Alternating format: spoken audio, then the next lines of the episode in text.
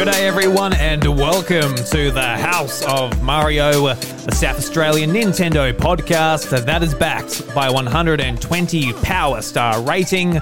I'm your host, Drew Agnew, and the doors to episode 212 are open. This week on the show, we're going to be talking about my thoughts on the newly released Pokemon Legends Arceus, Nintendo taking down videos including their music, Charlie Day's experience in the Mario movie, and towards the end of the show, we'll be discussing a little bit about how I'd like to see the Pokemon series handled going forward. And the talk all about that is just myself this week. It's just a solo episode. I hope you guys are down for that. If not, well, you can listen to something else. Don't know what to say. It is what it is. It's been a bit hard to sort of catch up with Bryce the last last month. It's been a month. Our uh, recording schedule's just been thrown in the chaos with COVID and babies and fair few things happening, but I'm glad to record this for you guys. It's been a long time, and I'm just want to I just want to get back into it. I just want to talk to you guys and really enjoy sort of uh, you know kind of my new fond excitement over the you know the last few days of playing a lot of uh, a lot of Pokemon, which has been a lot of fun, and I'm keen to talk about all of that. But uh, yeah, that's going to take up a big part of the show. So I hope you're hope you're excited. Hope you're keen to hear some Pokemon discussions. But uh, yeah, a lot's been going on the last month. Bloody hell. That uh, Activision news that came out, Microsoft bought them. That's a bit crazy, eh? Not so much to talk about on this show. You know, Activision games don't typically come apart from you know the last couple of Crash Bandicoot games. Um, you know, we don't see Call of Duty or anything like that, so nothing, nothing to affect Nintendo too much. Um, but I think after thinking about it a little bit, it's uh, it's, a good thing, I guess, Microsoft bought them and not Tencent. Having Tencent being, you know, a big player in the video games industry, especially in sort of the, the console gaming and the PC side of things, rather than just mobile phones. I'm glad that I'm glad, I'm glad that Call of Duty is going to be a part of my Game Pass subscription anyway. So, um, it, yeah, it's interesting. But then today, Sony buys Bungie, the creators of Halo and you know currently running Destiny 2, which is big news as well. Another company that doesn't affect Nintendo or you know games coming to Nintendo Switch whatsoever. I don't believe a Bungie game has ever come to a Nintendo platform, so nothing nothing to worry about if you're a Switch only gamer. But just uh, it's really interesting seeing this uh, you know sort of back and forward of um, just buying things between the big companies. And when active, oh, when um, Amazon or Apple or one of these other big companies are going to say, you know what, we're going to buy one of them as well and get involved, it's very interesting. And then there's Nintendo here, just sort of not doing much. You know, they buy Next Level Games, which has been making games exclusively for Nintendo systems for over a decade. With Mario Strikers, Mario Strikers Charged, and obviously the most recently Luigi's Mansion 3, which was a just a phenomenal game. So that's sort of uh, their acquisition for the last. Uh, we'll see if they do any more. I don't think so. I don't think Nintendo really need to. I don't need. I don't think PlayStation really need to either. So, hmm. So, so it is worrying. But uh, as a as a podcaster, as someone who just sort of watches from the country here in South Australia, far away from anywhere the industry actually takes place, it's uh, it's interesting nevertheless. Um, and uh, if it all goes to shit, at least we can just uh, unhook from the internet and just play play our games with no internet. Maybe not some games. If you're a big online gamer, maybe not. If yeah, Bryce playing Final Fantasy 14, he's he's got to stay online. He can't keep off. But for me, playing Pokemon or whatever, it's probably best to stay offline because it's gonna it's gonna lag out or uh, you know you know how it has been Nintendo gamer. You're pretty much you're pretty much best just staying offline. We know how it is. But anyway, let's uh, let's get rolling with things. Let's start off with an Apple podcast review. So this was left by uh, our good friend Delphine Durians.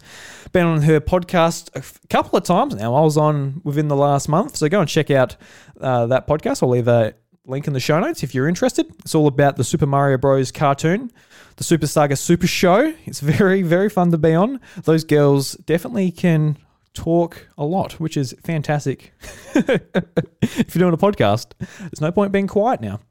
But she leaves a leaves a review called hashtag bring bring back the hashtags. And it reads I'm not only giving this uh, establishment a five star rating because I'm good friends with the host, but also because they provide the latest Nintendo news, some honest opinions, some honest opinions. not all honest. No, no, some are very dishonest. Anyway, uh, uh, opinions on said news and are just two good South Australian chaps. My only complaint about them now is where are the hashtags? Hashtag bring back the hashtags, especially long hashtags. Yes, and that's that, that's it there. Bring back the hashtags, especially the long ones. Well, I don't know. I don't know how long we haven't been doing the hashtags. We haven't been doing the show in a while, let alone the hashtag. So I apologize for that. But I will be doing a hashtag at the end of this episode. So if you get to the end, you know, put it in a social post or put it in the House Murray Discord. And so we know that you reached the end. That's why we do it. I think it's a really good idea. Um, I actually heard the idea on Defining Dukes, which is an Xbox podcast, which I quite enjoy. And they started doing the hashtags at the end of that. I'm like, that's a cool idea because it makes it made me go like, hey, I should do a post and include the hashtags so that no, I listened. So I'm like, I'll try that on my podcast, see if that works. I don't know. It's, it's worked a couple of times. It's pretty cool. So thank you very much, Delfino, for posting that. If you guys would like to leave us a five star review on Apple Podcasts and now Spotify, yes. So go and go onto your platform of choice, leave us a review. We very much appreciate it. Now, let's jump into something I'm very excited about. A game that I've been anticipating for about a year, pretty much exactly a year. It was announced pretty much this time last year for the 25th anniversary of the Pokemon series to kick things off. We got an announcement for Brilliant Diamond Shining Pearl. Yeah, yeah, that game's that game is uh, okay at best. It's fine. It's uh, yeah, that's something. But uh, Pokemon Legends Arceus by Game Freak is something I've been looking forward for a long time. A brand new Pokemon game from you know the the people that actually have made Pokemon for the whole time the series has been going. And it was very much up in the air of how this game would turn out. It really was. The marketing was very, very quiet. And I think that's a good thing.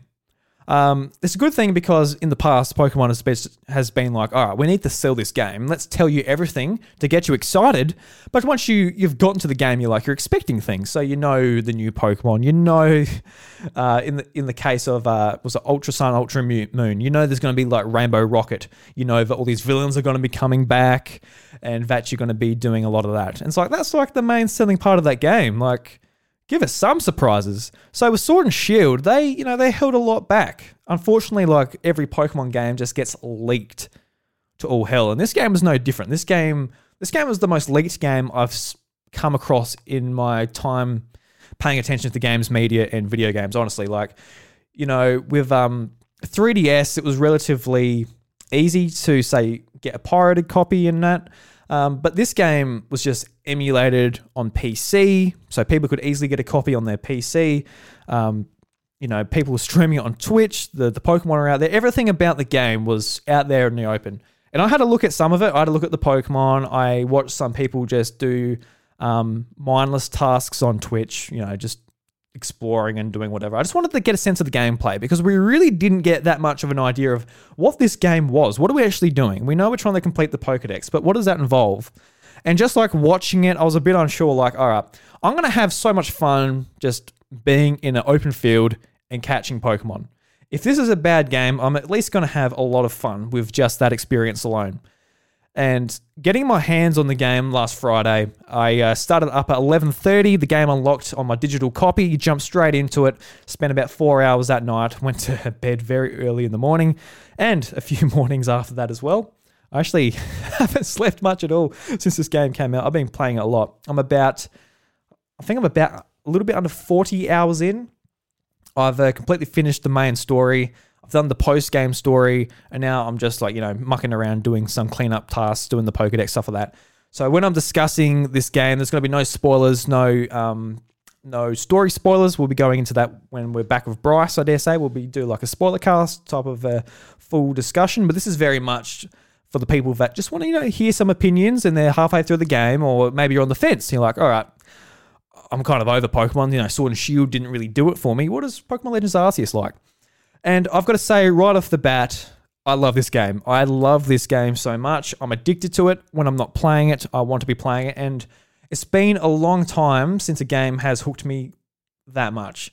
And, you know, I'm a, I'm a massive Pokemon fan. I'm, I'm a Pokemon super fan. So they're, they're, they're able to get me pretty well. Like, even um, with Brilliant Diamond Shining Pearl, I, I think they're poor remakes of some pretty good games. Like Diamond and Pearl, they're not the strongest Pokemon games. Uh, they have a lot of problems, but in the day, they it, they brought in a bunch of new features that were really awesome. Like the first Pokemon games to be online, online trading, online battling, you know, dual screens. They used like the microphone. They used heaps of different gimmicks and ideas that the DS brought, and it was really cool. So as a kid, I remember that. But when it's like, all right, let's take away those things. Let's, you know, this game doesn't even have like, doesn't even have the online trading and stuff that the DS version had. And, you know, the the graphics, you know, I like the art style. I got nothing against the chibiness of the game, but I think that if you're going to remake it, you know, really put it in there because this game was it was just dodgy. It was a, it was a, it was it was it wasn't good. But I still played a lot of it. I played like you know 40 hours of it as well. I I like did EV training and all that, and I probably would have put a lot more time into it if they didn't just release another mainline Pokemon game uh, a couple of months later. Especially since I got to the game um, later, anyway. But anyway, uh, regardless, anyway. So back to Pokemon Legends Arceus. Absolutely love the game. Pl- played it a lot. When I was playing it, I just just didn't want to stop. And I played it till like six o'clock a couple of nights in a row, and I was so tired. And I just get up the next day because at the moment I'm at just I'm just at home, just sort of waiting for this baby to pop. So I've got a, I've got a bit of spare time on my hands when I'm not getting stuff around the house ready or what have you. So it's been actually a really nice experience having a game like this that I've been really excited about come out in January because typically we don't get games in January. Like I've never had a big release come out in January. Actually, maybe I think Gravity Rush Two came out in February, early February. I remember that. That so that, that, that might be another example, but it's pretty rare. It's pretty rare. So I absolutely love this game. I think this the the idea, the story was great. Well, you know, it's it's not The Last of Us or anything like that. It's not going to blow you away. But I thought it was a great sort of look into the into like Pokemon lore. The characters were fun, um, and sort of the way the story wrapped up. I was happy with. And it was a kind of a, a cool look into some ancient lore of the Sinnoh re- region that used to be the Hisui region, which is uh, I think it's really quite quite interesting. But I, I, guess let's get let's get the negatives out of the way to start off with, um, and and the most boring sort of side of it as well. Let's talk about the technical aspects because I know this is going to come up in every single review, every single person talking about it on the podcast, and some people are going to be very hard on it. Some people are going to sort of, you know, sort of shug it off and not worry about it too much. But I think in the graphics department, the game is the art style is very nice, and some parts of the game really do look quite nice. Uh, it really depends on the lighting, the time of day, and a, a lot of that. And it's kind of a similar way I felt about even Breath of the Wild. You know, Breath of the Wild's a gorgeous game. And the art style is great. And during the day, you're running through the fields, and just the way like the sunlight is hitting the grass, it looks great. Then there's other times where you're at night time, and you know the you're on a patch of dirt, and the dirt just looks brown, and it's not like textured or anything. Um, so there's like examples in that, but for the most part, this game it looks it does look like a very old game. Um, but I, am not sure whether that's sort of Game Freak's uh, you know fault necessarily, or just the the hardware they're working on being the Switch. I think it's a mixture of both. Honestly, I think a different developer, such as you know, such as the the Zelda team or even the Mario team, like you know, those games look amazing. But I think Game Freak's sort of uh, biggest problem would be just maybe their engine. And it kind of reminds me of um, Telltale Games. If you guys remember the Telltale Games, they actually went out of business, but uh, they were responsible for the Walking Dead games and a, f- a few games like that. Oh, oh, Batman, the Batman Telltale games, they were a lot of fun. Oh, I only, I only played season one, but really enjoyed it nevertheless. But you know that team eventually went went out of business, and you can sort of see, sort of with revisionist history, that uh, you know, The Walking Dead, it's a big, big success, but the game engine's a bit dodgy. You know, it's sort of like it's a bit stuttery, and some of their games actually hard crashed on me um, a fair few times. Um, I think. Uh, I think it was Batman episode four, like crashed on me like three times. I'm just trying to get through it without a crash.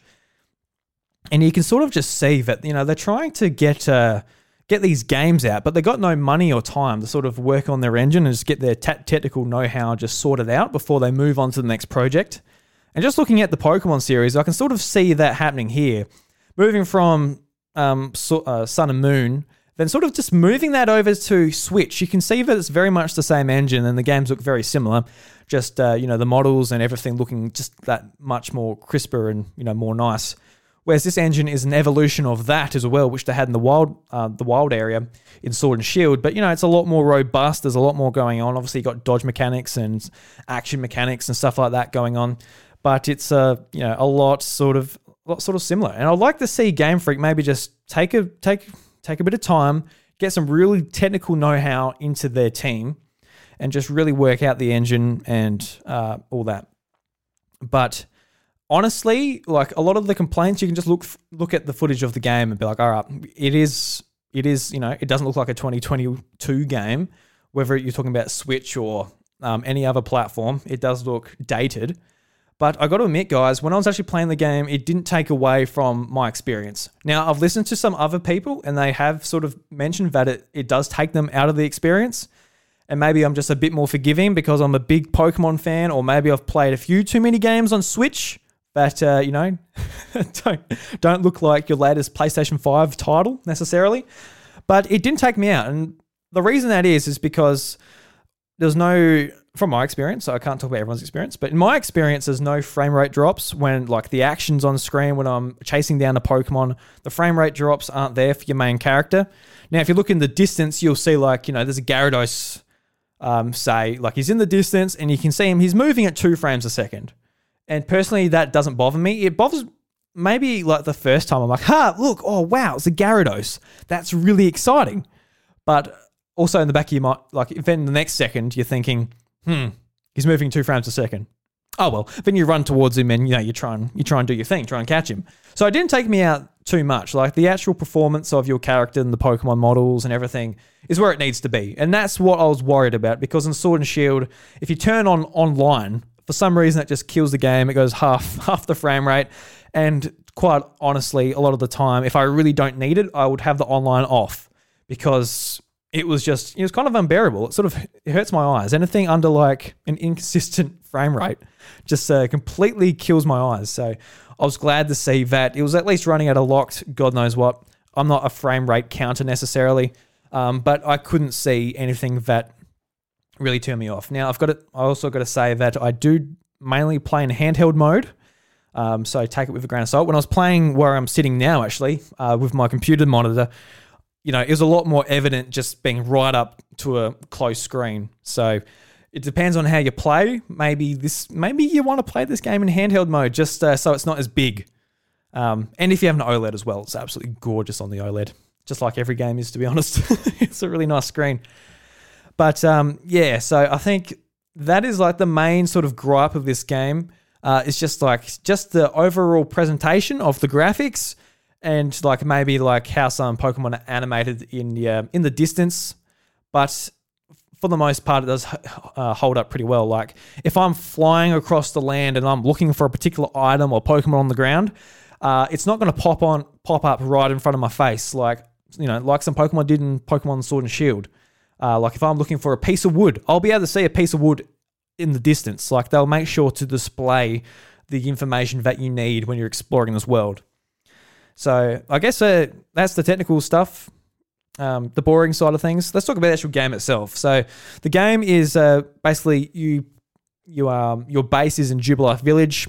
You're with the team uh, Team Galaxy, um, Galactic Exploration Team, or whatever they were called. And then you venture out to five different areas to either progress the story or do side quests or just look for particular Pokemon. So it's not an open world game. We did know that from, uh, I think, pr- previous leaks. But um, you are venturing out from the one central place to these different areas. And these areas are very different in their sort of biomes or whatever the, the key word is for uh, just the environments uh, these days. You know, the first area very much just like a grassland, and then the second area very much like a, you know, you've got like a marsh area as well as like forest and all this, and then you go into like a, a more cliff-like area, then a beach area, and you know, and then a snow area, stuff like that. You know, you, you sort of uh, typical areas you expect. Um, so a lot of diversity in the uh, environments, the Pokemon you find there, and the story beats when you go to each place. And I think uh, these areas are really, really fun to explore. I I had a lot of fun just you know going around, seeing what Pokemon were where. Uh, when I first started off, man, like I was just like giddy. I was I could not wait to go out and uh, you know, it, like any RPG, you know, you get talked to, you get uh, explained, introduced to characters, and blah blah blah blah. Text, text, text, text. And I just wanted to get started. So, as far as like a Breath of the Wild comparison, you know, Breath of the Wild, you're very much just like Link, wake up, and you go out, and you start. You're like, I'm shirtless and I'm off. I don't need to know who Zelda is or this King guy is. I just want to go and explore the Great Plateau. Where's this? You know, they're like, you know, this is and this is the professor, this is the leader. You know, you get all that stuff. But once you're out, you know, you get you get a little bit of exploration before you um before before you really do set off. You get a bit of tutorial. You get shown how to throw balls and all that. And I think even big Pokemon fans will appreciate that because, like, even with me, like, uh, getting through some of the menus, like every button does something. Whereas in Sword and Shield, you know, you got you got A B, you got uh, yeah A B, then um your menu run around. But this this game, you know, your triggers, your bumpers, they do everything. The D pad, there is no button sort of left untouched. So you're like, like, all right, how do I get to my menus? And the menus are a little bit clunky, uh, clunky. Like pressing up on the D pad to get into like your inventory, your Pokemon um, stats, and all of that. You know, like sometimes I have to like, uh, what am I doing? Uh, yeah, so do that, Then you go like the right trigger to go across the save and your settings and all that. Like it, it takes a little bit to get used to. So. Uh, the tutorial is necessary, I feel like, in this game, just being shown, all right, you know, throw a ball at these three monsters and uh, get into it. So I really, really, um, you know, appreciate that. But once all that crap was out the way, I was off on my Pokemon adventure, and I, I, I got Breath of the Wild vibe straight away. And I hate to compare it to that, but I really did feel like that. Like I went around the corner, and there was that Alpha uh, Luxio, um, just right there. I'm like, oh, well, I'll try and catch it. So I'd throw throw a Pokeball at it, burst out straight away, and I'm like, oh, I'll battle it. And I started off with Oshawott. Oshawott, best starter, don't at me. Um, and, you know, it's level 40, and I've got a level 10 water type against an electric type. So I'm like, oh my God. and I'm just like, here it would have been like, oh, you know, one o'clock in the morning um, when Chantel was trying to sleep. I'm like, oh God, I'm like screaming, running, running away from this Luxio. And, uh, you know, and very much a similar experience from Breath of the Wild. You know, I'll go go around the corner and there's know, a, like a, a camp of uh, uh, bokoblins, and I'm like, oh god, I cannot, you know, beat these things, and I, I run away just in my shorts, try and find some, um, you know, hearts or whatever. Uh, not that I'm finding hearts in the in the grass in Breath of the Wild. You know, it's a hardcore RPG, bloody Breath of the Wild. But yeah, very very much similar vibes, and you know, going around the game, you know, it kind of continues. Like you know, every time you find a Pokemon, whether it's an alpha Pokemon or just like a rare spawn you're looking for, it's really exciting. It, re- it really is. And uh, as you progress through the game and get more Pokemon rides and you're able to sort of traverse the game a lot more freely, uh, you know, the game continues to open up. These areas continue to open up. And it's something that I really, really enjoyed. Like, no spoilers, but you do get the uh, you get the ability to just you know get around the the uh, the, the, the wild areas just um, faster on on the back of a Pokemon. You get the ability to fly. You get the ability to uh, climb uh, cliffs and stuff, much like you'll climb anything in Breath of the Wild. Um, but you're able to do this sort of a lot more quickly. Like the uh, well, these are in the trailers. Like you get you get access to Hisuian Braviary, who you know is your flyer Pokemon, and when you when you activate it, you just go whoosh. You go straight up in the air when you start gliding down, and that allows you to have like a lot of verticality in the world as well. Um, so, you know, uh, in Breath of the Wild, you might have to climb to a mountain, up top of a mountain, then jump off of it and glide down and see what you can find doing that. Unless you want to like light a fire, you can use the hot air to project yourself up as well. You can play with like the elements like that. But with this, you're able to just, you know, go up and use the ability to go up a cliff, and it's all very fun. Just getting around the world is fun. So they nailed that. And just like even like the dodge roll, when I first saw it in the trailer, like just uh, you know, seeing it pause on the dodge roll screen when the character's doing a somersault, sort of like it looks clunky. And I was expecting this game to feel a lot worse than it ended up. It feels great. It feels great to play. It's a lot of fun. Just, uh, you know, f- feeling just like, you know, dodging attacks uh, and getting close to a Pokemon. You got different Pokeballs that you're able to utilize to catch Pokemon as well. You got like just your normal Pokeballs, Great Balls, Ultra Balls that uh, you just throw normally. Then you've got like feather balls, wing balls, and all that. You're able to throw very far. So they're they're extremely useful if you're you know if a Pokemon's a bit skittish and you don't want to scare it away, you can throw a ball from a long uh, way away and catch it that way. And then like heavy balls, which are extremely satisfying when you land them. So you can you can't throw them very far because they're heavy, but um, they've got a better catch rate if you're actually able to get them in the back of a Pokemon.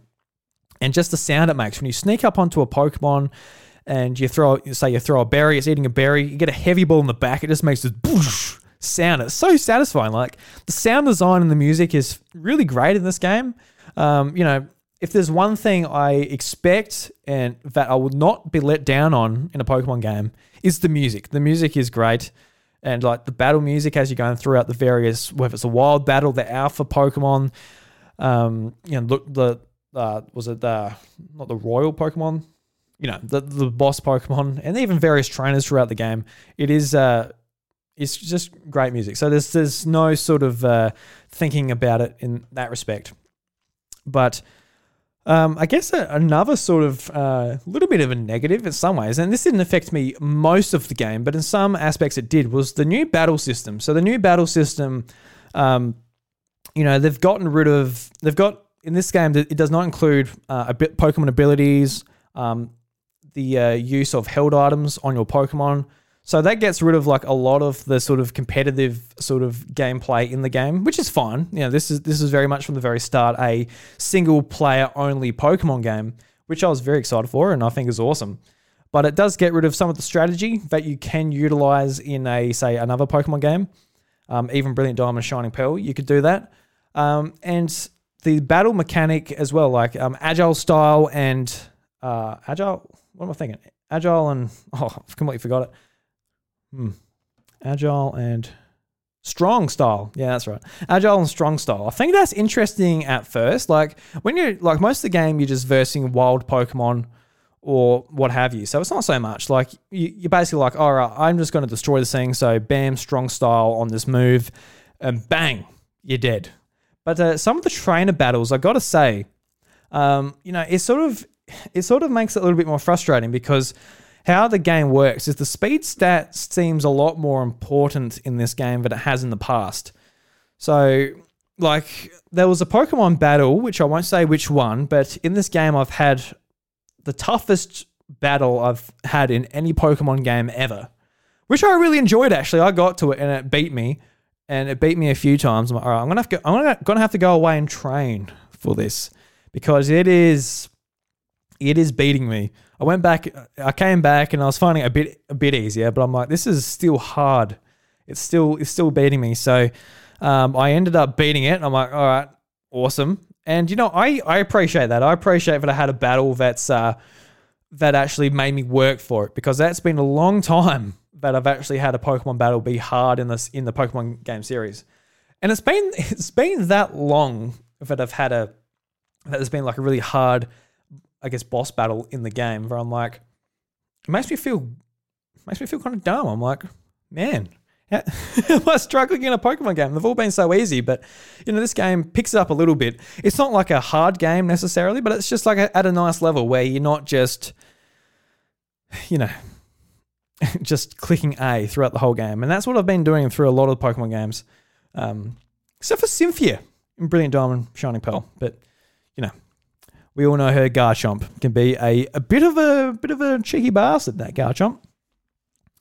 So yeah, I'm not too not too fussed on the new um, battle system, but I don't hate it necessarily either. And for the most part of the game, it's not such a big deal. It's just when it's like, all right, let's have a real, let's have an actual battle that's when it becomes kind of frustrating because, like, for example, I'll send out a Pokemon that's super effective against theirs. I'll one hit it, and then they're able to send out their other Pokemon, which they send out a Pokemon that's super effective against mine. Then they attack straight away, knock out mine. I'll send out one which is super effective against theirs, knock out theirs. You know, it's just like there's no time to sort of like react to their decision. It's very much just like, all right, so you've got a water type out. Here's my electric type. Bam, you're dead. All right, you've got electric type out. Here's my ground type. Bam, you're dead. All right, you've got a ground type. Here's my water type. All right, you're dead. Like it sort of it sort of just works like that. I'm like, all right, I'm not so keen on this. Like, I think the the the decision needs to be made whether that person switches or whether they make a make a sort of punt on their speed stat, stat or whether they have an answer like a, a priority move like Aquajet or Quick Attack, something like that, that might be able to um, do some damage. Like, you know, it sort of takes out that side of things, but not, not such a big deal. I know a lot of you guys won't give a shit. Um, so yeah, for the most part, I did I did enjoy the battle system, and uh, the story. I think the story was uh, quite sweet. Um, you know, spoilers for like the very first cutscene. The very first cutscene. We didn't know this in trailers, but you know, this this is about go- this is about you know the Hisui region, the region or what it was called before. It was the Sinnoh region that was introduced in um, Pokemon Diamond and Pearl. And we're all sort of like, why have they got a you know a smartphone? Why? Have, what's going on here? And it turns out it's because it's the original player character from Diamond and Pearl going pretty much back in time through an opened um, portal back to Hisui, back back a you know a couple of or a century in the past, which is really cool. Um, you know, and uh, the story for the most part, we get access to awesome characters and um, just like interesting dialogue about the origins of the legendary Pokemon and the land itself, seeing references to older Pokemon games, uh, whether it's in the missions or the story itself, or maybe even just the area names, like and like some areas you're in, you're like you're in a forest, and then you hear familiar music, and you know exactly where it is in Diamond and Pearl if you're a big Pokemon fan. So yeah, just uh, sort of an excellent story. And by the end of it, you know, I've by the end you finish the main story, you roll credits, and then you've got a nice juicy sort of uh, post game to get into, which uh, sort of wraps up some some questions you might still have. And it's just uh, yeah, just a just a great story. So I think, uh, you know, looking at the reviews and that, when the reviews came out, it's been getting pretty high praise. It got an 84 on Metacritic. And honestly, I think that's a great place for it to sit. I think um, they nailed the feeling of being, you know, a Pokemon trainer out in the wilderness. It feels good to play. It feels good to move the character around. Uh, you know, a good access to a nice amount of Pokemon. You know, I think it's like 240 something uh, Pokemon in the Pokedex, which, uh, of course, if you're playing, you know, a, traditional Pokemon game. That's not so much. You know, we had we had 400 and uh, Sword and Shield, and we had oh, I think it went up to 600 with the two DLCs.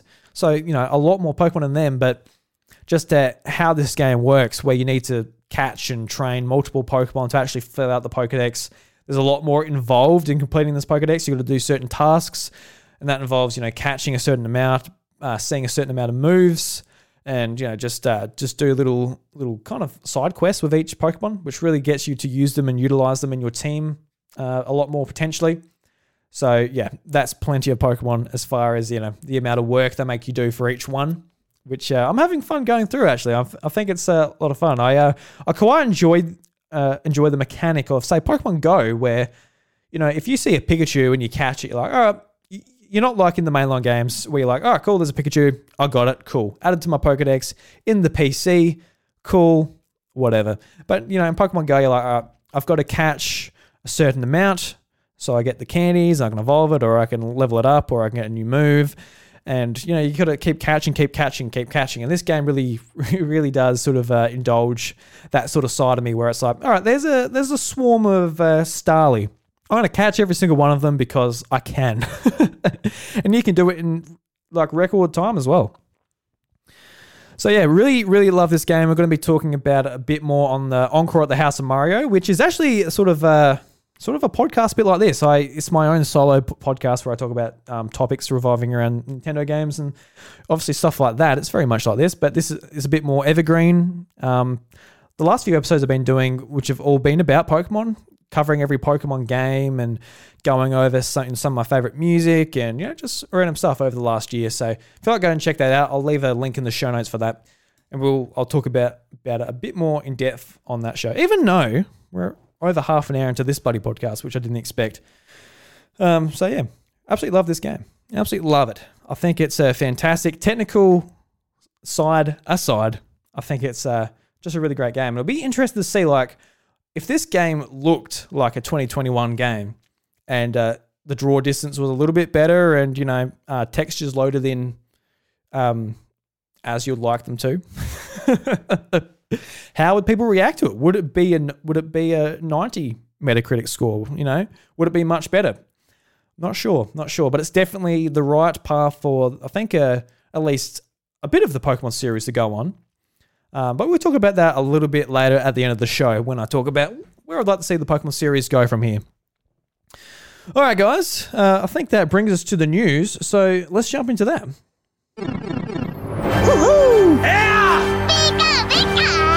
that all? I fight for my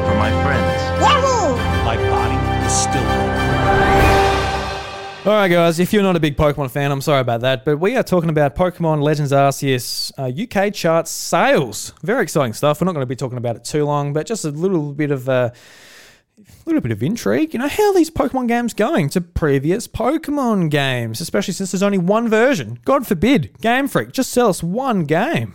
God, what a what a concept that is. All right, so this is from uh, Nintendo Life, and the article reads Pokemon Legends Arceus stormed into the UK charts last week, claiming the top spot and accounting for almost half of all box games sold in the country over the past week. Arriving just two months after Pokemon Brilliant Diamond and Shining Pearl, Arceus comfortably outsold those titles and is the fourth biggest Pokemon game launch. Uh, Pokemon UK game launch of all time. It's also the best selling Pokemon game where there's just a single version rather than two. The previous holder of the record was Pokemon Yellow, uh, which saw release on the Game Boy way back in 2000. Pokemon Yellow came out in 2000. There you go.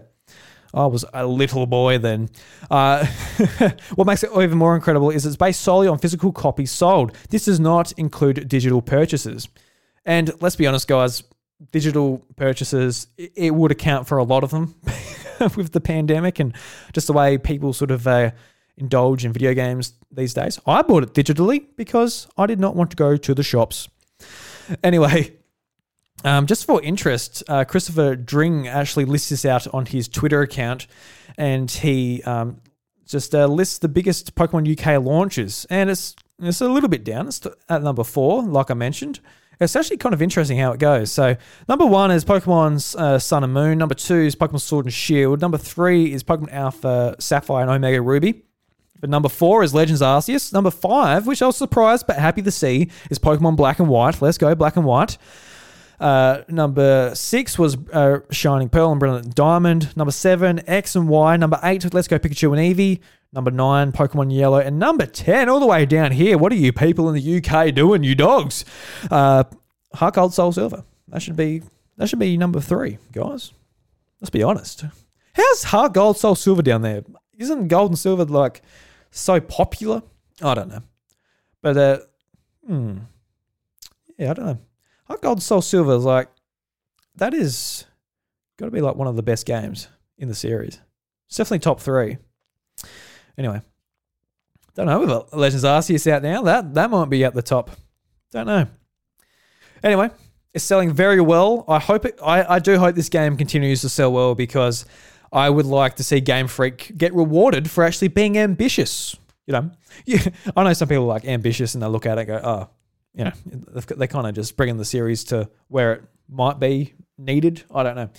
But you know, I, I'm happy Game Freak's like, all right, let's uh, let's make the game people are like kind of clamoring for, and I think they made it. I think they really did make it, guys. This is awesome. Please go out and uh, buy it if you're even a little bit interested. I think you'll enjoy it. I think you'll enjoy just the exploration and catching cool Pokemon and getting through the story. To be honest, so yeah, awesome stuff. Congratulations in the UK. Keen to see how it goes in the US and sort of worldwide market. All right. Number two, uh, MLB The Show 2020 is coming, or 2022 is coming to Nintendo Switch in April. And this is, uh, you know, I'm not a baseball fan whatsoever. Uh, I think it's cool. I would like to get into baseball, kind of. Um, I did kind of try last year, but uh, the show is a is a PlayStation title actually made by uh, Santa, not Santa Monica. Um, oh, who are they called again? Oh, oh no, I forgot. Anyway, um, let me see if I can zoom up here. Can't. I actually can't. It's just completely lost, lost my mind when I'm trying to talk here on a podcast. But anyway, that, that's coming to Nintendo Switch, and this was a big thing because you know a PlayStation first party game, and uh, it came to Xbox last year. And not only did it come to Xbox, it came to Xbox Game Pass, which is actually how I got to play the game for the first time. And you know, it's not necessarily my thing. I sort of booted it up, and I'm like, yeah, I'd like to give baseball a go. Like you know, baseball's kind of it's kind of it's not a thing here in Australia where I live. Like you know, there's a league in that here, but as far as like watching it on TV and that, you know, it's it's kind of a niche thing I would have to get into. And I'm not a sports guy anyway, as much as I would like to be. Um, I'm just not. But anyway, it's it's a big thing that this is coming to Switch because they did say it was coming to Switch, but it just ended up coming to uh, Xbox and I think PC. But um, yeah, it's cool to see how it will run on Switch, and uh, just uh, it's a big thing if you're a big baseball baseball fan, and it's cool if you're um, you know kind of uh, interested in the industry and you're watching a PlayStation first party title come to the Switch.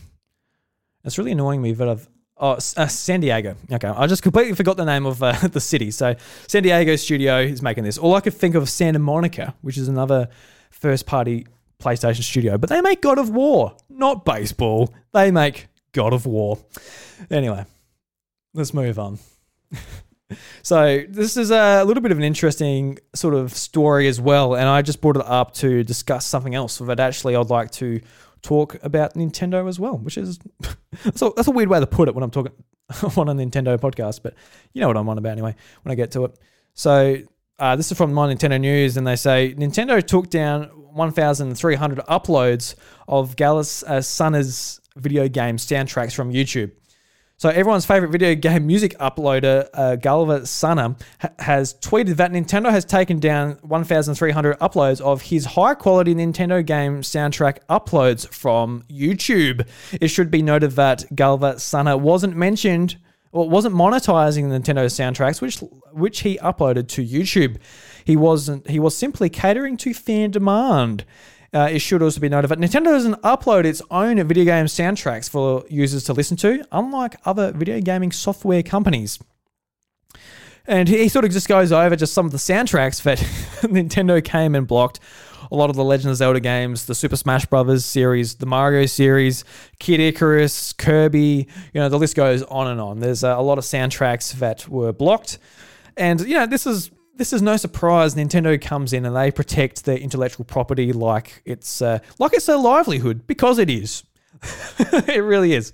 Without that, if if uh, if if uh, the Mario name or Zelda name, Pokemon name, etc., etc., etc., is damaged in any way possible, any way, and then, you know, it makes people, parents go, oh, look, I don't trust that because I saw a video on YouTube where Mario had a knife and I don't want to be showing that to my kids. You know, that's where the brand sort of starts going downhill. So I understand why Nintendo's very serious when it comes to fan made games or the soundtracks being uploaded without their consent and, you know, stuff like that. It's, it is disappointing when, like, a fan comes out and is like, look, I did a wicked remake of the, the original Metroid. it's sick. You should play it. And they're like, no, no, mate, you can't do that. Oh. And, you know, in some ways, it's like, well, Nintendo, why don't you do it? Why don't you localize Mother 3? Why don't you do all these things? And, uh, you know, this is very much the, how I feel with this because I love Nintendo music. I can't access it without, you know, going on YouTube or, you know, doing a torrent. You know, I've, I've torrented a lot of Nintendo soundtracks. And you know, it's, it's all well and good with Mario Galaxy 2. I, uh, you know, you got the soundtrack with that game. That was cool. You got it on a CD. You could rip it to your PC, and you could rename every every song in a WAV file or whatever you do. Uh, I got like the Super Smash Brothers um, uh, for 3DS and Wii U soundtrack from Club Nintendo. That was cool. And you know, there's some ways you could get it on um, on your disc. Uh, Breath of the Wild limited edition came with uh, came with the soundtrack. You know, they give out the soundtracks on a on a CD, but you know, like Final Fantasy, like with Square Enix, they they go and put like every Final Fantasy soundtrack on Apple Music and Spotify. And a lot of these, you know, a lot of these companies do because why not? It's free money. Like if you if you just put some of these sound, if you put like half of your soundtracks on Spotify and Apple Music, that is just revenue that's coming in for doing nothing, just having your soundtracks up. Which uh, you know, it's frustrating that Nintendo doesn't do this because we'll be happy to like you know, if if Nintendo made uh, you know, if you could follow them on Apple Music or Spotify, you would. I would. You get you just like you know, you're uh, sitting down, you're playing a game, you got the Super Smash Brothers soundtrack playing in the background. Maybe you want something a bit more mellow, so you put on some you know mellow Kirby music. I don't know what's going on in your house. Uh, yeah, no idea. But I, I think it's a missed opportunity. I don't know why they haven't just put them legitimately up on streaming services, even their own YouTube channel. Like you know, just do some stuff, do some stuff, Nintendo. I don't know. It it frustrates me because if I want to listen to it, like what are you going to do? Boot up the game and turn down the sound effects and just leave your character sitting in Hyrule Field to get the Hyrule Field music? Like it's just uh, just annoying. And like say Nintendo cracks down on this, it's like oh well, it's well and good. Get uh, GilvaSunner, get him out of the picture. Bloody ban him, get him off YouTube. Bloody block his account. I don't know, but when they've got no alternative, that's uh that's when that's what annoys me. It's very much just like the music industry in general. People are you know stealing music. What's your rebuttal? All right, Spotify came around, and these uh, you know streaming services became a thing. People stopped pirating because there was a a great alternative for people to turn to. Very convenient, pretty cheap, very uh, very easy and accessible. And I think uh, you know on a very on a lesser scale, Nintendo needs to do the same thing. Just like all right, so people are listening to our music, they'll they'll be able to see just from the views um, how much that happens. So that should just trigger something in their head, be like, oh, we really need to get some of this stuff on Spotify because we just want to be anywhere and everywhere, pretty much, just where we need to be to get into people's ears. So doing like a big Mario movie, why why not put that stuff on Spotify? Anyway, let's uh, let's move on. So this this is a, a bit of a funny one. This is a story about the Mario movie and a bit of insight about how it might be getting made. So from My Nintendo News, uh, Luigi voice actor Charlie Day says he knows nothing about Illumination's untitled Mario film.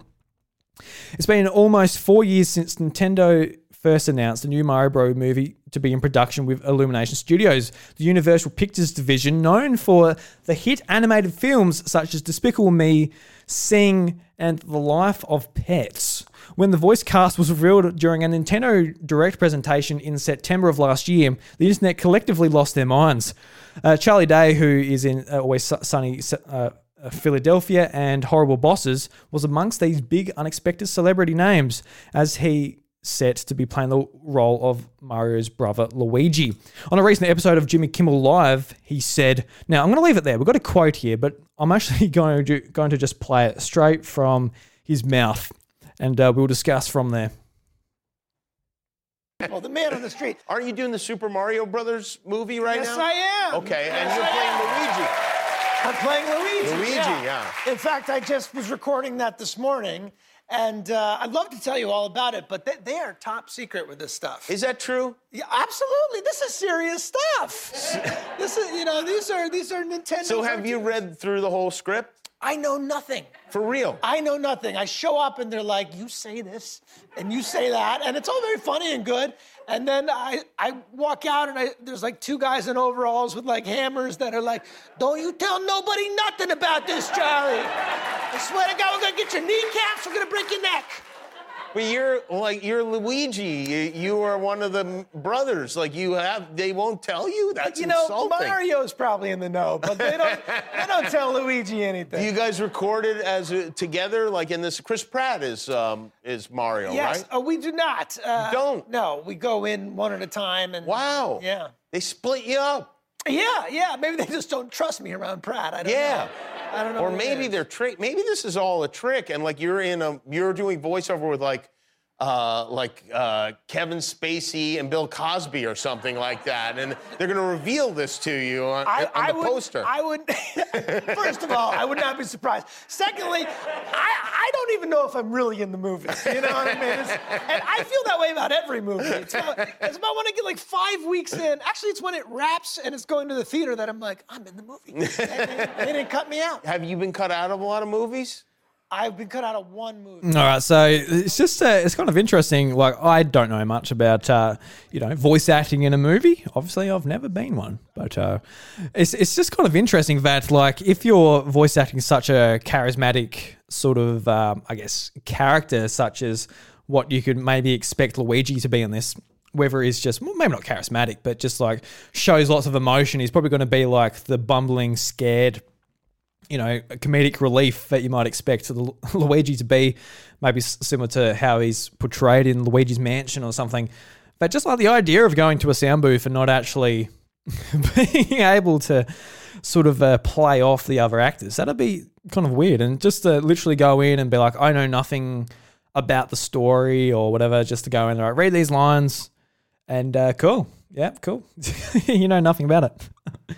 Uh, it's interesting. So a bit of insight about the movie. Obviously, the movie comes out December this year, so uh, it's going to be a lot of fun, sort of watching that, seeing how the sort of first Nintendo adapt, uh, silver screen adaptation turns out. Apart from, I guess, Pokemon, but you know, Pokemon's been doing it for a, a long time. But seeing Mario animated, voiced, is going to be uh, kind of a surreal experience. But uh, we've got a year until that happens anyway, so cool. All right, so next up is uh, about Kit, Kit Ellis, who uh, left Nintendo of America. So Kit Ellis, he's uh, he was a part of the Nintendo Minute of um, that was on Nintendo's YouTube channel. So uh, this is this is also from uh, my Nintendo. My Nintendo, uh, you know, you, you've got the news this month apparently. Well, it will do. Um, anyway, uh, Kit Ellis left, left Nintendo. Uh, Nintendo Minute uh, Nintendo Minute presenter Kit Ellis has joined his fellow presenter Krysta Yang in leaving Nintendo of America. The duo were famous for their fun and f- for their fun and games. Fun and games on the weekly episodes of Nintendo Minute, which were broadcast on a Friday on YouTube, which has since been canned. Uh, Kit had been with Nintendo of America for 13 years, and he's uh, both sad and excited about what's next. You can view his f- farewell tweets from Nintendo of America down below. Uh, quote, today is my 13th year anniversary of uh, starting at Nintendo. It's also my last day at Nintendo. I'm fortunate to have been a small part of this incredible company over these years. It was a lifetime full of unforgettable moments and people. 13 years is a long time, and I'm excited to experience. Uh, exp- excited to experience the surprises and fun with fresh eyes alongside all of you. I'm also grateful for the chance to reflect on this time and think about what I'd like to do next. Thanks to everyone for your support. It's meant everything to me. End quote. So yeah, it's a, it is sad that you know Nintendo Minute has finished on Nintendo's YouTube channel. Now, I got to say that I didn't watch it all the time, and you know sometimes it did come across to me as just like, haha, this this is uh, you know amazing, amazing. We are a part of Nintendo. We can't say anything negative. Ha ha ha. You know, it, it came across like that. But I think these guys like did genuinely love you know their job. They loved talking Nintendo. They loved you know the chemistry together was you know a lot of fun. And they had just had a lot of positive vibes, and I think you know they were great hosts for what Nintendo wanted on their YouTube channel. And I guess you know when Nintendo's looking at maybe how the the product is performing on their channel or um, what have you, they said, you know, it's time to wrap this up. I, I don't, I don't know. They could, like, as far as I know, the producer could have just like, you know, could have left and they couldn't be bothered filling in the in the role again, so they just finished. I got no, I, I don't know why, but it is going to be missed. I um. Some of my more favorite moments were sort of like when a new product came out. So, like when the Switch first uh, well, what before it came out, they did like an unboxing. They probably were like the first to unbox it because they are Nintendo. They got access to their own console in a box, surprisingly.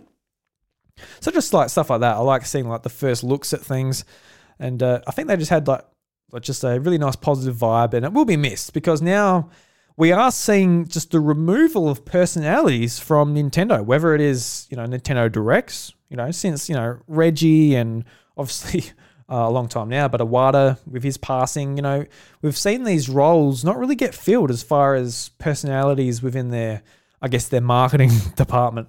So like Nintendo Directs is very much just like here's the game, this is what it looks like, and that's great to some extent. It is to the point. It is what we're after at the end of the day. Just, um, just what the game looks like, what what to expect, and uh, when we can get more information in a Nintendo Direct. But just like the removal of personalities, like now these two are gone the YouTube channel is now just directs every, at best, every quarter or every every six months and video game trailers. Like there really isn't much personality to come around apart from Treehouse at E3. Like it is um, a little bit concerning just from a just from a consumer who's interested in you know who likes their information delivered by personalities. But it is what it is. It looks like a lot of these companies are just moving that way. Sony has moved that way. They've just completely removed any of their uh, sort of personalities, where it was like, you know, Shuhei Yoshida, um, who was president of, um, well, not president, but like leader of their first party studios. Not anymore. It's Hermen Hulst. But, you know, Hermen Hulst is kind of like um, Doug Bowser in some ways, you know. He says something when it needs to be said, but he doesn't get on camera necessarily, the crack jokes or whatever. Um, but it is, it's just what it is. You just have to, if you want more personality, personality driven content, you just have to tune into podcasts like such as the House of Mario or any other great gaming podcasts out there. It's just what you have to do. You have to keep coming back, guys. Yes, you have to keep coming back. But anyway, it is uh, just something to keep in mind when you're checking out Nintendo trailers. All right. That brings us to the uh, end of the news, but looks like, guys, I, I, didn't bring up too much. I know, know that I had to sort of uh, talk about it by myself this week. So it is what it is. I hope you enjoyed it. So we, we haven't finished just yet, guys. Um, after that bit of a break when I put on the Charlie Day thing, I got thrown off track a little bit. Had a bit of a drink, which was good. Used that opportunity to have a drink. My throat is uh, kind of hurting, got to be honest. But anyway, we got a, we got a bit more to discuss here. So let's go through the red coin releases this week before we get into where I hope the Pokemon series will go from here and how sort of certain teams will be delegated to tackle different types of games. Uh, where's my button? I haven't been here for a long time, guys. I've forgotten where the buttons are. Oh, there it is. All right, so the first game is something we've talked about a lot, but I could not include it in this section. We've got Pokemon Legends Arceus, catch, survey, and research wild Pokemon to create and complete Sinnoh's first Pokedex in Pokemon Legends Arceus. Pokemon Legends Arceus honors past Pokemon games' cool gameplay while infusing new action and RPG elements. You'll be brought into the Sinnoh region. No, you won't. No, you won't. You're not in the Sinnoh yet, mate. It's not Sinnoh uh, the setting of Pokemon Diamond and Pearl. But in this story, uh, unfolds in a year gone era before ideas such as being a Pokemon trainer or having a Pokemon League even existed. All around, you'll find Pokemon living in wild, harsh environments that make for a Sinnoh unlike uh, the region you may remember from the days of Pokemon Diamond and Pokemon Pearl. So you can get this game for 80 bucks on the eShop, and uh, you should. It's a good game. It's a good release. Next up is a game you might not have heard of, but I actually played it last year on Xbox Game Pass, but now it has reached Switch and I believe PlayStation as well. So pick it up there. Uh, this this is one of my games of the year last year, guys. And uh, last episode, I wanted to mention it, but I could not remember the name. I just had stage fright. You guys scare the shit out of me. I'm joking. You don't really. Uh, so this game is the Artful Escape, and the Artful Escape is a game. It, well, it reads here a teenager guitar prodigy sets out on a psychedelic journey to inspire his stage persona. And it goes on to say, on the eve of his first performance, Francis Vendetti struggles with a legacy of a dead folk legend and the cosmic wanderings of his own imagination. In an attempt to escape the mu- musical legacy of his uncle, a teenager guitar prodigy embarks on his psychedelic journey to inspire his new stage persona, searching for who he isn't in an adventure spanning a stolen oh, the, the word up here. It throws me off a bit. uh, op- opera houses. Op- spanning swollen opera houses. Stolen opera houses. Medallic alien landscapes and the impossible depths of the cosmic extraordinary. So, yeah. So just, just before I get into the talk about the game itself, for some reason on the eShop, it like it, the line starts again and the words like split up, and it just it just splits my brain in two when the words split up like that. So I'm sorry if I just threw you off while reading that. But yes, guys, this is a fantastic game and it's very much a visual and audio experience. It, it, does sort of look like a it's kind of more like an action, not an action game, uh, a platformer sort of walking simulator. And I know that might sound sort of boring, but it's very much going on the story going from left to right, sort of doing boss battles, which are sort of um, pressing buttons to the beat and stuff like that as you're going along. And just like the story and just the visuals are gorgeous. The the audio is just top notch. Like it's so the atmosphere and everything about it is awesome. If you're into like electric guitar and that, you've got to play this game. It's definitely worth the 28 to 95 on the Australian eShop definitely play it. But if you have Xbox Game Pass, it's a no brainer. No brainer. Please play this game. Australian developed and published by uh, Annapurna Interactive. Fantastic, fantastic game. But uh, maybe just look up, look it up a little bit, see if it's your taste to start things off. But it was definitely my taste. It was like top three game last year. And number three, which I want to talk about, is um, a game I've got no idea about, but I love. I'm a big, I'm a big Vocaloid fan, so I've got to mention Hatsune Miku Connecting Puzzle. And I've got no idea what the, what the gameplay of this puzzle game is, but uh, easy to play. Just connect eggs, collect as many birds and cute illustrations as you can with Mi, uh, Miku and her friends. Uh, and got, it goes through a few dot points here. So a brand new Miku puzzle game comes to Nintendo Switch. Collect, collect eggs and uh, to cl- clear and solve puzzles. Uh, about the puzzles, connect eggs with the same patterns with a line that blends twice or less to clear them. Clear all the eggs to complete the stage. Look at the entire board to find eggs. A complete puzzle to unlock illustrations. Completing a puzzle will flip one illustration panel. Uh, fill all the panels to reveal the illustration. You can view illustrations of Miku and friends drawn by popular artists. Take care of the birds. You can you can use berries you find in the puzzles to call birds into the bird square. Birds that visit will be recorded in the gallery. Uh, try to compute the galaxy. The gallery. It does say compute. Is that just a play on word for complete? Because she's a Vocaloid? Hmm. Don't know how I feel about that, guys. That's a bit much. It's a bit much for me.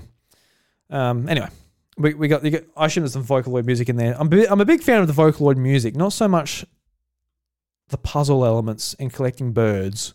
But uh, if you do want to get it, I know there's other um, Vocaloid puzzle games on Switch. I've seen them before, but it's on twenty. It's on sale for twenty percent off. You can get it for fourteen forty. So fantastic. Um, yeah, big Vocaloid fan myself. Not not a massive puzzle uh, game fan necessarily. Won't go out of my way to play them. But uh, any other fellow Vocaloid fans out there, get this get the game. No, don't have to. Anyway, guys, let's move into Reggie's Rec Room, and we'll discuss where I hope the uh, the Pokemon franchise will go from here. Because you know we've seen some different directions, just with uh, you know getting a different team to handle a, a remake. We saw Game Freak go in a different direction, and we've got some rumors as well, which have actually indicating a a brand new Pokemon game at the end of this year, which uh, is a bit much. But hey, if if they can do it, you know, just give give me some more Pokemon games. So it is. Ooh. Hi, Nintendo fans. Hey, Reggie. Reggie here. Thank you for your never-ending support, for giving me a mushroom kingdom full of incredible memories that I will never forget. Ever. All right, thanks, Reggie. It's nice to have you back here, mate. And yes, like I said, let's talk about where I hope we'll see Pokemon go in the future. Because as a fan, that's you know, it's been it's been an interesting few previous years to be a be a fan of the series. You know, with uh, Pokemon, I guess uh, let, us uh, let's recalibrate here. Let's uh, let's take a step back to Pokemon X and Y. So you know, moving from the DS, very exciting that Pokemon X and Y was going to be full 3D, and uh, we're getting like a, you know, the first 3D Pokemon game. It looks really cool. And playing through the game, it was a, it was a lot of fun to play through the main storyline. Um, but once we got to the end, it was kind of there's kind of nothing to do, and the world was kind of kind of empty, and yeah, and you know, in hindsight, you can see that the the massive lift it would have been for Game Freak to like make all of this 3D assets to move from Pokemon Black and White and Black and White 2, which were like animated sprites, which actually looks really nice. So I actually would love them to go back to something like that potentially. Um, but just like the huge lift it would have been to move to 3D, and uh, you know then Pokemon, uh, you know the remakes of uh, R- Ruby and Sapphire, which were which were good. I, I enjoyed them. I think you know they missed a lot of things that made the original games, especially Pokemon Emerald, a really tr- treat to play. So, yeah, it was a little bit disappointing, but I enjoyed them a lot as well. Um, but then Pokemon Sun and Moon, I think there's a lot of good things about that game, but also kind of not necessarily the the vibe I want wanted the wanted out of the the mainline title. So, I I was a little bit disappointed in going to Pokemon Sword and Shield. I ended up really liking those games, but you know, just with with the news of the uh, the Pokedex cut, initially it sort of rubbed me the wrong way because the, the games were sort of going a bit down on the you know down on trajectory as well. So I didn't know that uh, you know particularly that making that uh, Pokedex cut was necessarily going to help. I was like, oh, just another cut on top of things. But I think, you know, at, at the end with Pokemon Sword and Shield, I think it helped a bit. It was definitely uh, something I preferred more. I know that's not something that everybody necessarily agrees with, but I really did kind of enjoy Pokemon Sword and Shield um, at the end. But now we sort of we've moved into sort of a new take on the Pokemon series, which is Legends Arceus and um, ILCA, which is actually the team they got to do Pokemon Home, which uh, Pokemon Home is a really bad application. 20 bucks a year. Uh, features are split across the Switch app and the mobile app. Um, the mobile app especially doesn't particularly run very well, and just it, it's it's annoying. It really is annoying. So the fact that they got them to make a game, I was like, oh, oh no, guys, that's a that's that's a bit worrying. And uh, you know, it kind of turned out to be my inkling there turned out to be kind of correct because their their the way that game, especially technically, turned out as well, didn't um didn't really live up to it. But going forward, I think this is this is how I would like to sort of see the Pokemon games turn out. And uh, of course, I'd love to hear your feedback as well. If you'd like to join the House of Mario Discord, invite in the show notes, or just at me on Twitter at iDrew. I'd love to hear what you'd like from the mainline Pokemon series. But um, this is this is what I like to see. So with Pokemon Legends Arceus. I think it was a great step in the right direction. And I am interested to see whether this Legends um, type of uh, sub series or whatever you want to call it will go forward or whether this is just like a, a step and then this is what's going to mold into Generation 9 and the mainline Pokemon games. Because not every Pokemon game can be like Legends Arceus, and I know that might be disappointing if you are a a single player focused gamer or someone who, you know, just casually plays through the games and goes, that was cool, fantastic, put it down, move on to the next title. And that's awesome. Like, don't get me wrong, that's how I play 99% of my games. like, I, I move on to the next one if I even finish it. If I even finish it. But a lot of Pokemon players, you know, they'll stick around and they'll do competitive battling. And I know that's that's probably a very small percentage, but like um, personally for me, one of my favorite things to sit down and watch on YouTube is people doing competitive battling. Um, just like people talking through their strategies, what they're going to do, how they implemented their team, what they're going to do going forward. Someone sends out something, and just like that moment when they're like, oh, God. And they've got to think of a counter, they've got to think of a decision. Otherwise, the battle could turn in a very unfavorable way for them. And I think that's really interesting how that all works. And, you know, that is just something that Le- Legends Arceus just won't offer. And those gamers that really like that side of Pokemon, which is a side I really like, even if I'm not hardcore doing it myself. You know, I, I did it, um, you know, the first few months of Sword and Shield, even to the point where I wanted to go to one of the um, championships in Melbourne before COVID hit, j- just before COVID hit, mind you. Um, I think it was like late February in 2020. Um, you know, I really enjoy that side of things. So, you know, people that really enjoy that, you know, they're just, they're not going to be getting that. So whether they do just have two types of different RPGs, whether they do the next game is just a, a more improved uh, Sword and Shield, where it is like more of a top down view, you're going through routes. You might get a wild area type experience again similar to sword and shield but you know your abilities are back your hold items are back. You've got you know it's very much focused on trading and um, you know stuff like that again. And you're able to you know, have like a ranked ranked battles online, or whether they sort of mold those two together. And personally, I really do hope they mold them together because I think the mainline series can really benefit from those catching mechanics. That exploration, exploration is one of the, my favorite things in games. I don't like, I don't really need to be talked to. Um, I can make my own story if a if a game world is set up um, well enough. And uh, I feel like Legends Arceus it was like they talk, talk, talk, talk. All right, let me go, and I'm off. I'm off doing my own thing, catching my own Pokemon. Um, but like a, with a main mainline series, are they going to implement gyms in an open world sort of uh, not open world, but you know, open area setting? So there's sort of a, a lot to think about. So are Game Freak going to be rotating between two teams making this? Are they going to um, offset it to another team like they did with ILCA? Are ILCA going to continue making remakes, making smaller, more traditional Pokemon experiences. And personally, that is a that is the one thing I want to put into stone now as far as what I would like to see is I would like to see another team, wherever it's ILCA, and they're going to learn a lot from Brilliant Diamond Shining Pearl. Like when I say learn a lot, I mean learn a lot.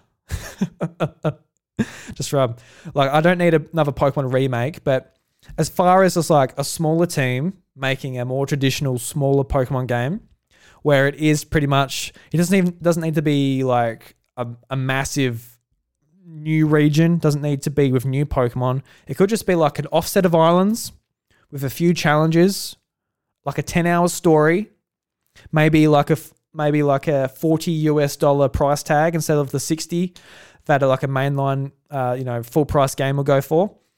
Um, I'd like, I'd personally love to see that every second year, maybe as like a filler game, just being like, hey, we've had this second team. It tells another story in the Pokemon universe. You know, we've got five.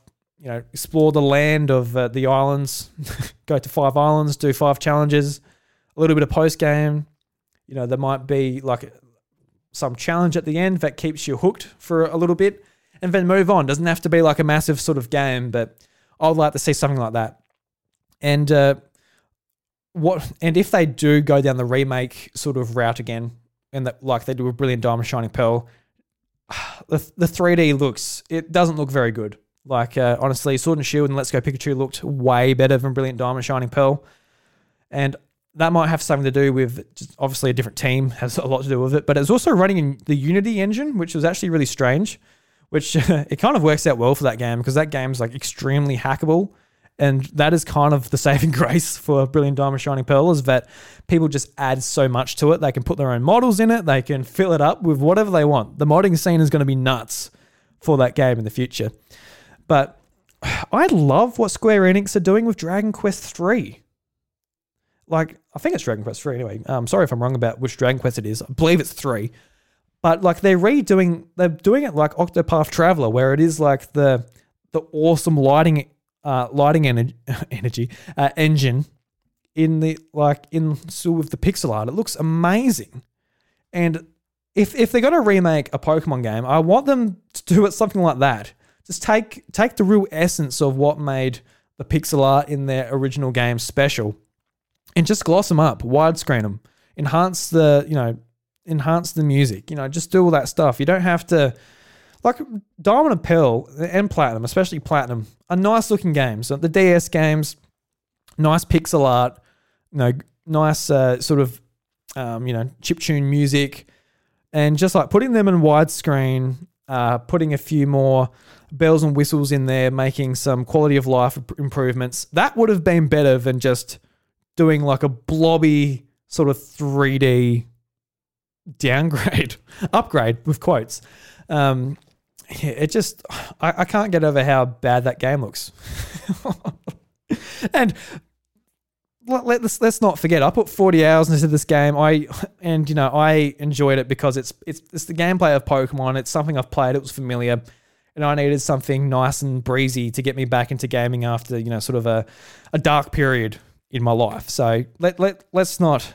I don't even hate these games. I just sort of wish it was better than it was because it's a full price game. You know, I I, I expect that it, you know, kind of is better when they already have the story, the characters, and all that laid out in front of them, and they just have to create like a, you know a lot of assets, pretty much.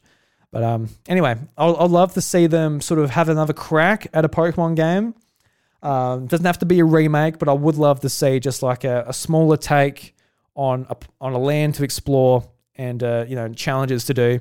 Just like have a bit of a stopgap, so you know, so Game Freak doesn't have to be on a necessarily a two team rotation or have one out every second or every year. You know, Game Freak can take a little bit more time and they can have like these other experiences just fill the gaps. Um, that's what I love to see. yeah, oh yeah. So I would just love this. Going back to like just how Square Enix are doing it, I would give a remake to them, please. oh, I think that would be gorgeous. I, I want that so bad. I want that for any any like Super Nintendo game, Game Boy game, Game Boy Advance game, just give it to me. The day Pokemon Emerald is remade like that, I will eat my hat because I know it's not going to happen. So I won't have to won't have to worry about it.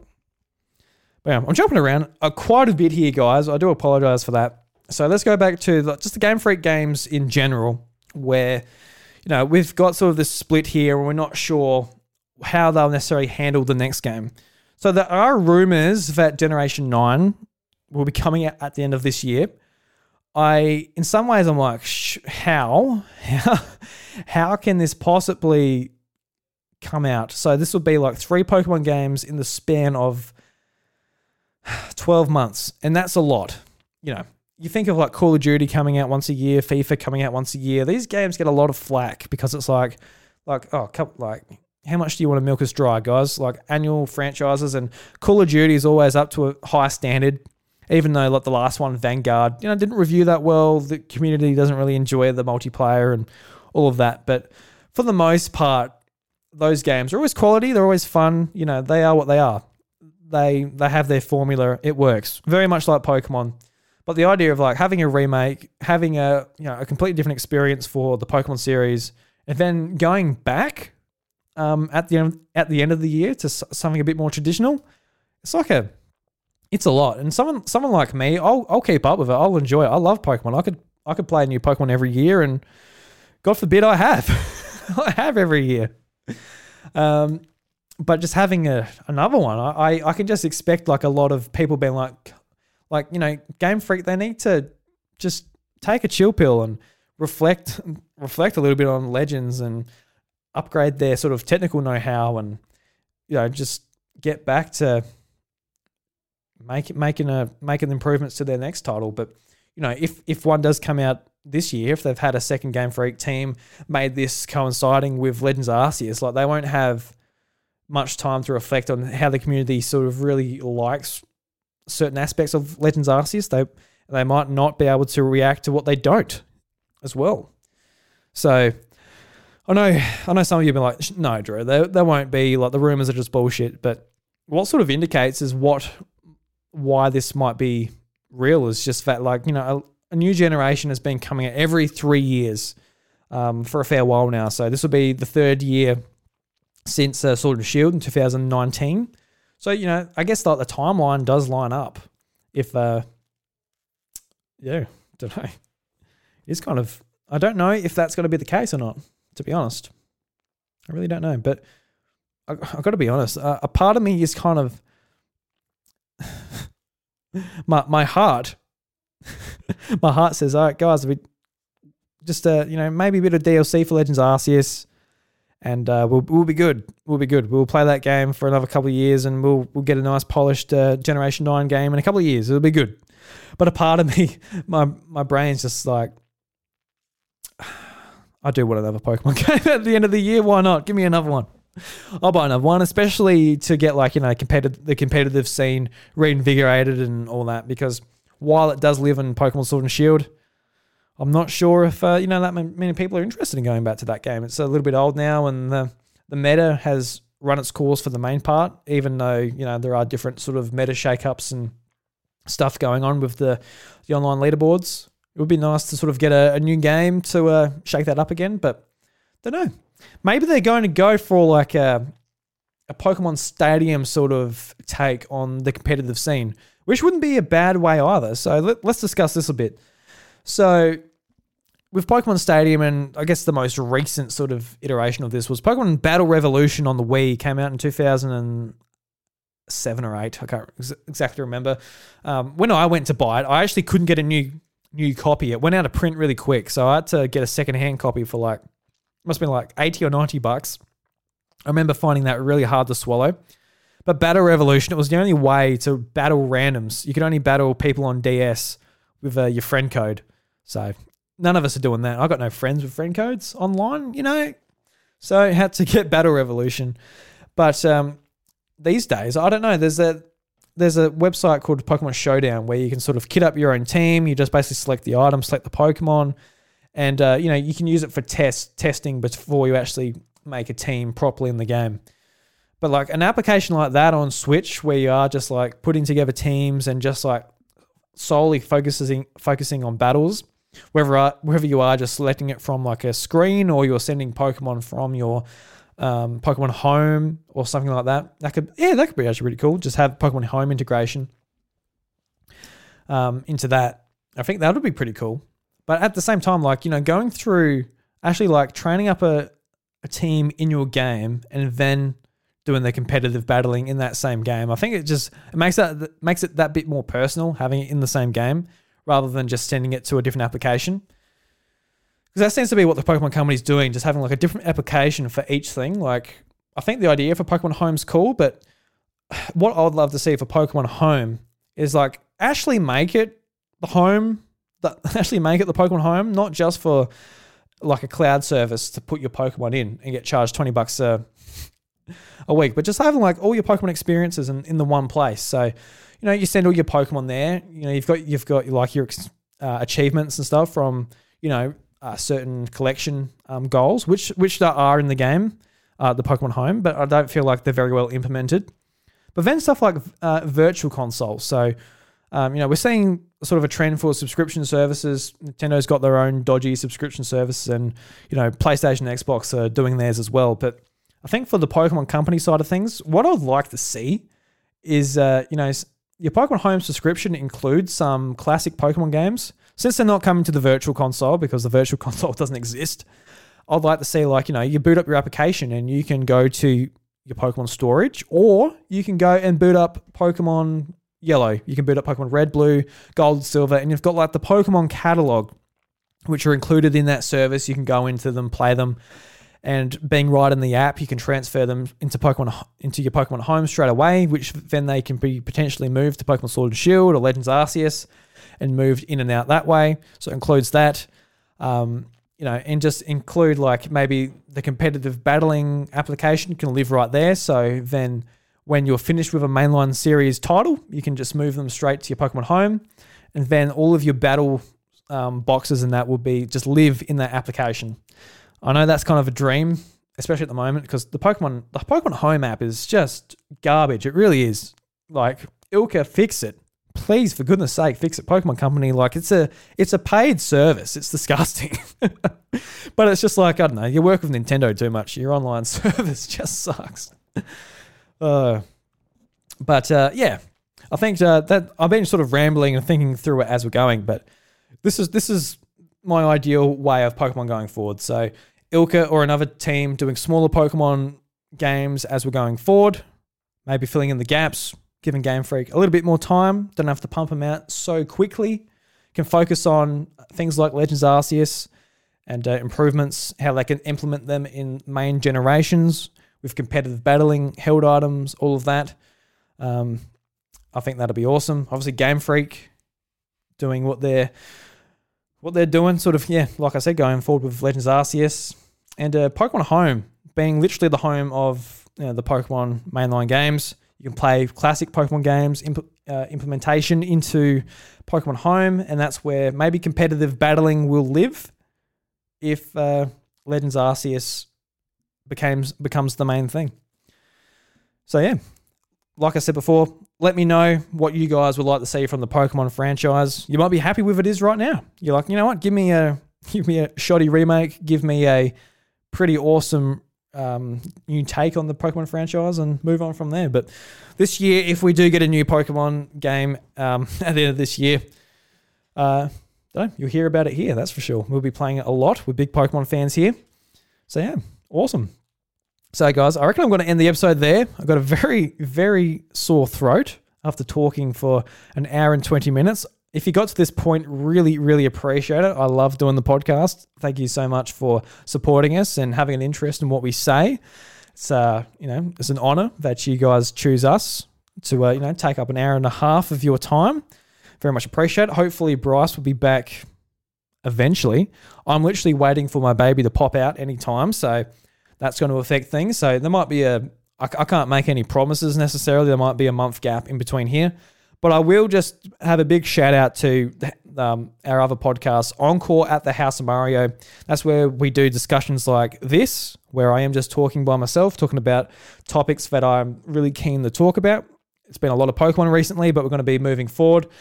And it might be anything from, you know, my favorite Super Nintendo game to what do I think of like the, the latest Nintendo game coming out where I can just sit down and talk about it, and just have a you know in depth conversation by myself. But um, yeah, because I really do enjoy solo podcasting and also listening to solo podcasts. Um, I hope you do too, because God, if you hated it, well, I'm sorry if you got to this point, unless you skipped. If you skipped, well, here's the hashtag for free. So the hashtag I'm going to put that you can include in the social media post or in the House of Mario Discord is Thom Legends. So the House of Mario Legends. So T H O M Legends. Be sure to put that in to let me know that you got to this point. Like I said, I really do appreciate it. If you'd like to leave us a review on Apple Podcasts or Spotify, that would be also very cool. That I'll eventually read out on the show at the beginning, beginning of the episode. But until then, guys, the doors to the House of Mario, episode 212, are closed. Oh, that, that door's a bit dodgy, eh? Yeah, bloody, bloody thing. It wasn't turned up properly. All right, guys. I'll catch you later.